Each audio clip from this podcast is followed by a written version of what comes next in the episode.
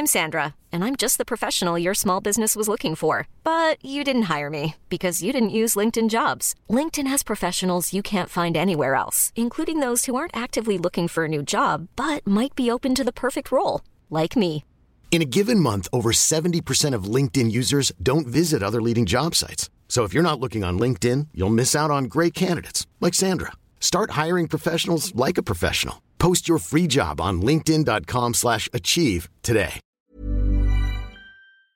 C'est une nouvelle affaire qui a éclaté. L'entreprise française Total Energy serait responsable de pollution majeure au Yémen, causant même des cas de cancer chez les habitants de la région. C'est ce que révèle en tout cas une enquête du magazine L'Obs. Alors, de quoi parle-t-on exactement? Qu'a répondu Total? Le sujet a été très peu relayé dans les médias ces derniers jours, mais ça me semblait intéressant d'en parler aujourd'hui. C'est donc le sujet à la une des actualités du jour. Les eaux noires de Total, c'est le nom de cette enquête réalisée par le journaliste Quentin Muller qui a travaillé pendant plusieurs semaines en s'appuyant sur des documents exclusifs dans la région de l'Adramaout, dans l'est du Yémen, un pays donc situé dans la péninsule arabique au sud de l'Arabie saoudite. En fait, depuis plus de 20 ans, dans cette région du Yémen, les sols cultivables et les puits sont contaminés tout simplement par la pollution, une pollution qui tue aussi la biodiversité de la région. Ça peut être des lézards, des singes ou alors des insectes. Pire encore, les autorités locales ont remarqué une hausse des cas de cancer.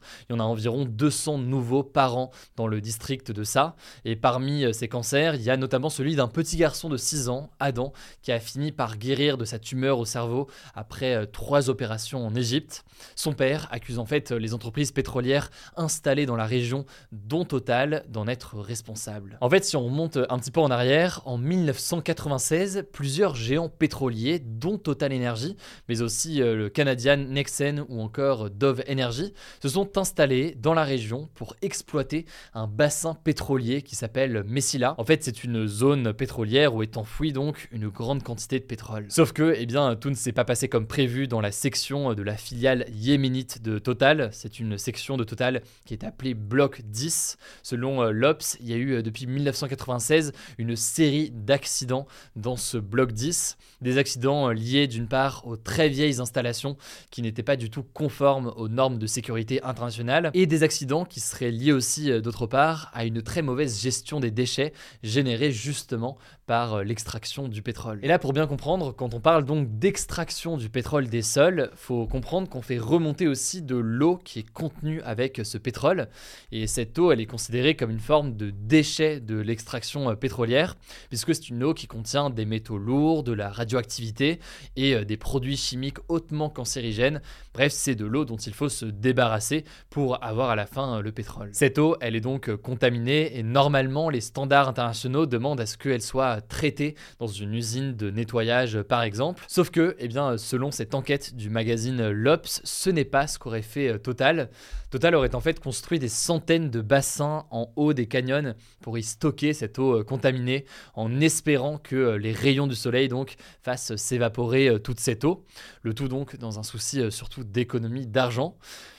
Selon l'Obs, Total a aussi stocké une partie de cette eau hautement contaminée dans des puits de pétrole inactifs à 2500 mètres de profondeur. Le problème, c'est que ça aurait entraîné des infiltrations dans les nappes phréatiques autour, donc ces poches d'eau potable qui sont souvent des sources importantes d'eau potable, et donc eh bien, de l'eau toxique se serait potentiellement infiltrée. Toute cette pollution a aussi été accélérée par l'explosion d'une pipeline de Total en 2008. Donc les pipelines, hein, c'est ces tuyaux qui transportent du pétrole. Et cette explosion en 2008 avait euh, causé donc une marée noire.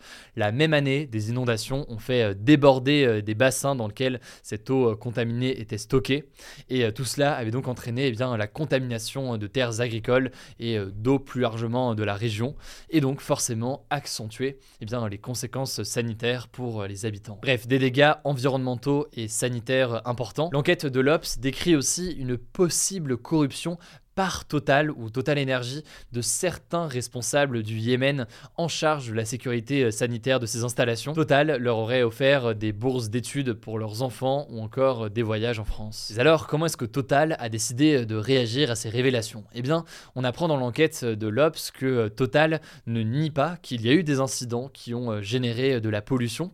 Total assure avoir mis en place des réponses techniques et surtout aujourd'hui ne plus être engagé sur ce champ pétrolier depuis 2015. La date de 2015 n'est pas anodine puisque ça fait suite à la guerre qui ravage le Yémen depuis 2014. Une guerre dont on a déjà parlé dans ce format des actus du jour et qui a fait des centaines de milliers de morts. Alors dans la foulée de la publication de l'enquête, Total Energy a aussi publié sur son propre site internet eh bien, ses réponses aux questions qui avaient été posées par le journaliste. Je vous mets donc le lien en description si vous voulez en savoir plus et voir leurs réponses. Total déclare notamment avoir versé des compensations financières aux habitants qui ont été touchés par cette pollution. En tout cas, c'est des nouvelles révélations, vous l'aurez compris, qui concernent directement Total, une entreprise qui est dans le viseur de nombreuses ONG environnementales notamment avec le projet ICOP en Ouganda et en Tanzanie. On en a déjà parlé là aussi, c'est euh, un projet en Afrique avec le plus gros oléoduc chauffé au monde qui doit permettre à terme l'exploitation euh, de nouveaux gisements euh, de pétrole au prix donc eh bien, d'un impact environnemental très important. Et d'ailleurs, ce mercredi, des étudiants de plusieurs grandes écoles françaises ont mené des actions coordonnées dans leur école pour dénoncer ce projet ICOP par Total. Il y a eu des mobilisations à HEC, Sciences Po, Polytechnique ou encore AgroParisTech. Voilà donc en tout cas pour les informations là-dessus, je vous mets des liens en description et je vous laisse avec Paul pour les actualités en bref. Merci Hugo. Salut tout le monde, première actu, la première ministre Elisabeth Borne a annoncé ce mercredi les priorités du gouvernement pour les mois à venir. Le but c'était en fait de détailler les 100 jours d'apaisement et d'action annoncés par Emmanuel Macron il y a 10 jours lors de son allocution. Alors qu'a annoncé Elisabeth Borne? Eh bien des projets de loi sur l'emploi avec l'objectif affiché de faire baisser le taux de chômage et aussi d'inciter les entreprises à augmenter le salaire de leurs employés. La première ministre a aussi évoqué un maintien du bouclier tarifaire sur l'électricité jusqu'à fin 2023 et aussi un projet de loi sur la décarbonation de l'industrie. Je vais pas tout vous citer, mais en tout cas sur tous ces sujets, il faut noter que le gouvernement devra composer avec les oppositions, comme il ne compte pas de majorité absolue à l'Assemblée. Et alors Elisabeth Borne s'est dite, je cite, confiante sur sa capacité à trouver des accords projet par projet, et elle a affirmé l'objectif de ne pas utiliser le 49.3 sauf sur les textes financiers, sans pour autant que ce soit une promesse comme elle l'avait fait récemment. Et justement, sur cette nécessité d'établir des compromis, eh bien Elisabeth Borne a annoncé que le projet de loi voulu par Emmanuel Macron sur l'immigration ne serait pas présenté dans l'immédiat, mais au plus tôt en fait en septembre, faute d'avoir réussi à concrétiser une alliance pour l'instant avec le parti Les Républicains. Deuxième actu à cette fois, le président chinois Xi Jinping et le président ukrainien Volodymyr Zelensky se sont appelés pour la première fois depuis le début de la guerre en Ukraine. C'est marquant, ça fait très longtemps que Volodymyr Zelensky réclamait cet échange, alors que Xi Jinping, lui, avait par contre plusieurs fois rencontré, même physiquement, Vladimir Poutine depuis le début du conflit. Et ça intervient dans un contexte où depuis plusieurs mois, la Chine se place dans un rôle de médiateur dans cette guerre en Ukraine. Elle affirme vouloir la paix et avait publié récemment un plan de paix pour mettre fin au conflit. Certains pays doutent des volontés réelles de la Chine, étant donné qu'elle est apparue proche de la Russie et qu'elle n'a jamais condamné officiellement l'invasion russe. Et donc suite à cet échange entre Xi Jinping et Volodymyr Zelensky, eh bien la Chine a annoncé qu'elle allait envoyer des diplomates chinois en Ukraine pour tenter, je cite, de trouver un règlement politique du conflit avec la Russie. Volodymyr Zelensky a de son côté évoqué un échange long et significatif. Troisième actu, l'Espagne est frappée par une canicule historique pour un mois d'avril avec des températures dignes de l'été. Les températures pourraient atteindre les 40 degrés dans le sud du pays près de la ville de Cordoue, ce qui serait tout simplement un record absolu dans le pays pour un mois d'avril. Et dans la capitale Madrid, la barre des 30 degrés sera atteinte. Pour bien se rendre compte, ce sont des températures d'entre 6 et 10 degrés au-dessus des normales pour la saison. Et il y a indéniablement un lien avec le changement climatique, puisque selon les experts de l'ONU pour le climat, les vagues de chaleur vont devenir plus fréquentes et plus intenses avec le changement climatique. Quatrième actu en géopolitique, de très rares tensions ont éclaté entre la Suède et la Norvège, deux pays voisins qui ont pourtant d'habitude des relations très cordiales. Alors qu'est-ce qui s'est passé? En fait, une fusée suédoise qui devait faire des expériences s'est écrasée par accident en Norvège à cause d'une erreur de trajectoire.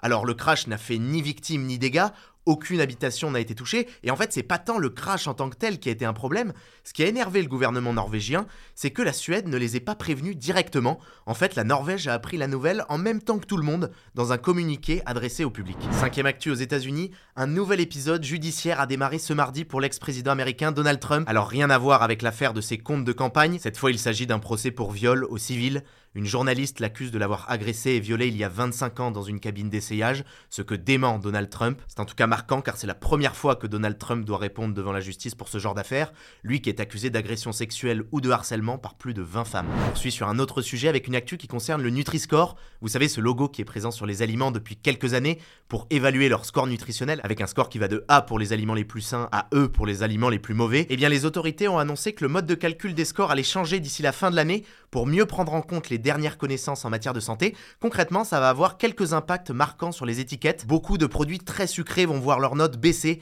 Par exemple, beaucoup de céréales du petit déjeuner vont voir leur note passer de A à C. Ces baisses vont concerner aussi les yaourts à boire très sucrés. Un autre produit qui va voir son score beaucoup baisser, ce sont les sodas à base d'édulcorants, donc de faux sucre. Par exemple, le Coca Light. À l'inverse, les notes de certains produits vont être améliorées. Le score de l'huile d'olive, par exemple, va passer de C à B et les viandes de volaille seront désormais mieux classées que les viandes rouges. Septième info, le gouvernement envisage de bannir temporairement des réseaux sociaux les personnes qui auraient été condamnées par la justice pour haine en ligne, que ce soit pour du harcèlement, du racisme ou du sexisme. Selon le site L'Informé, un projet de loi va être déposé pour ça et ce serait un bannissement de 6 mois à 1 an. Mais alors pour l'instant, on ne sait pas concrètement comment techniquement le gouvernement va faire ça.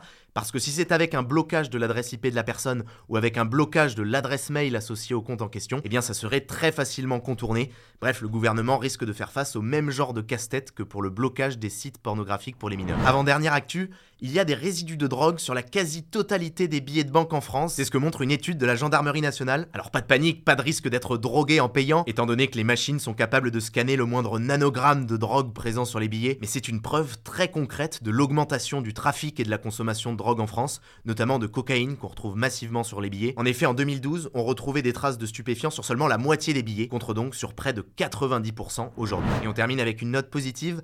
Barbie a sorti pour la première fois une poupée porteuse de trisomie 21, une maladie génétique qui touche environ 50 000 personnes en France. L'objectif affiché par la marque Mattel, qui commercialise les Barbie, c'est ainsi d'œuvrer pour l'inclusion des enfants atteints de trisomie 21. Voilà, c'est la fin de ce résumé de l'actualité du jour. Évidemment, pensez à vous abonner pour ne pas rater le suivant, quelle que soit d'ailleurs l'application que vous utilisez euh, pour m'écouter. Rendez-vous aussi sur YouTube ou encore sur Instagram pour d'autres contenus d'actualité exclusifs. Vous le savez, le nom des comptes, c'est Hugo Décrypte. Écoutez, je crois que j'ai tout dit. Prenez soin de vous et on se dit à très vite.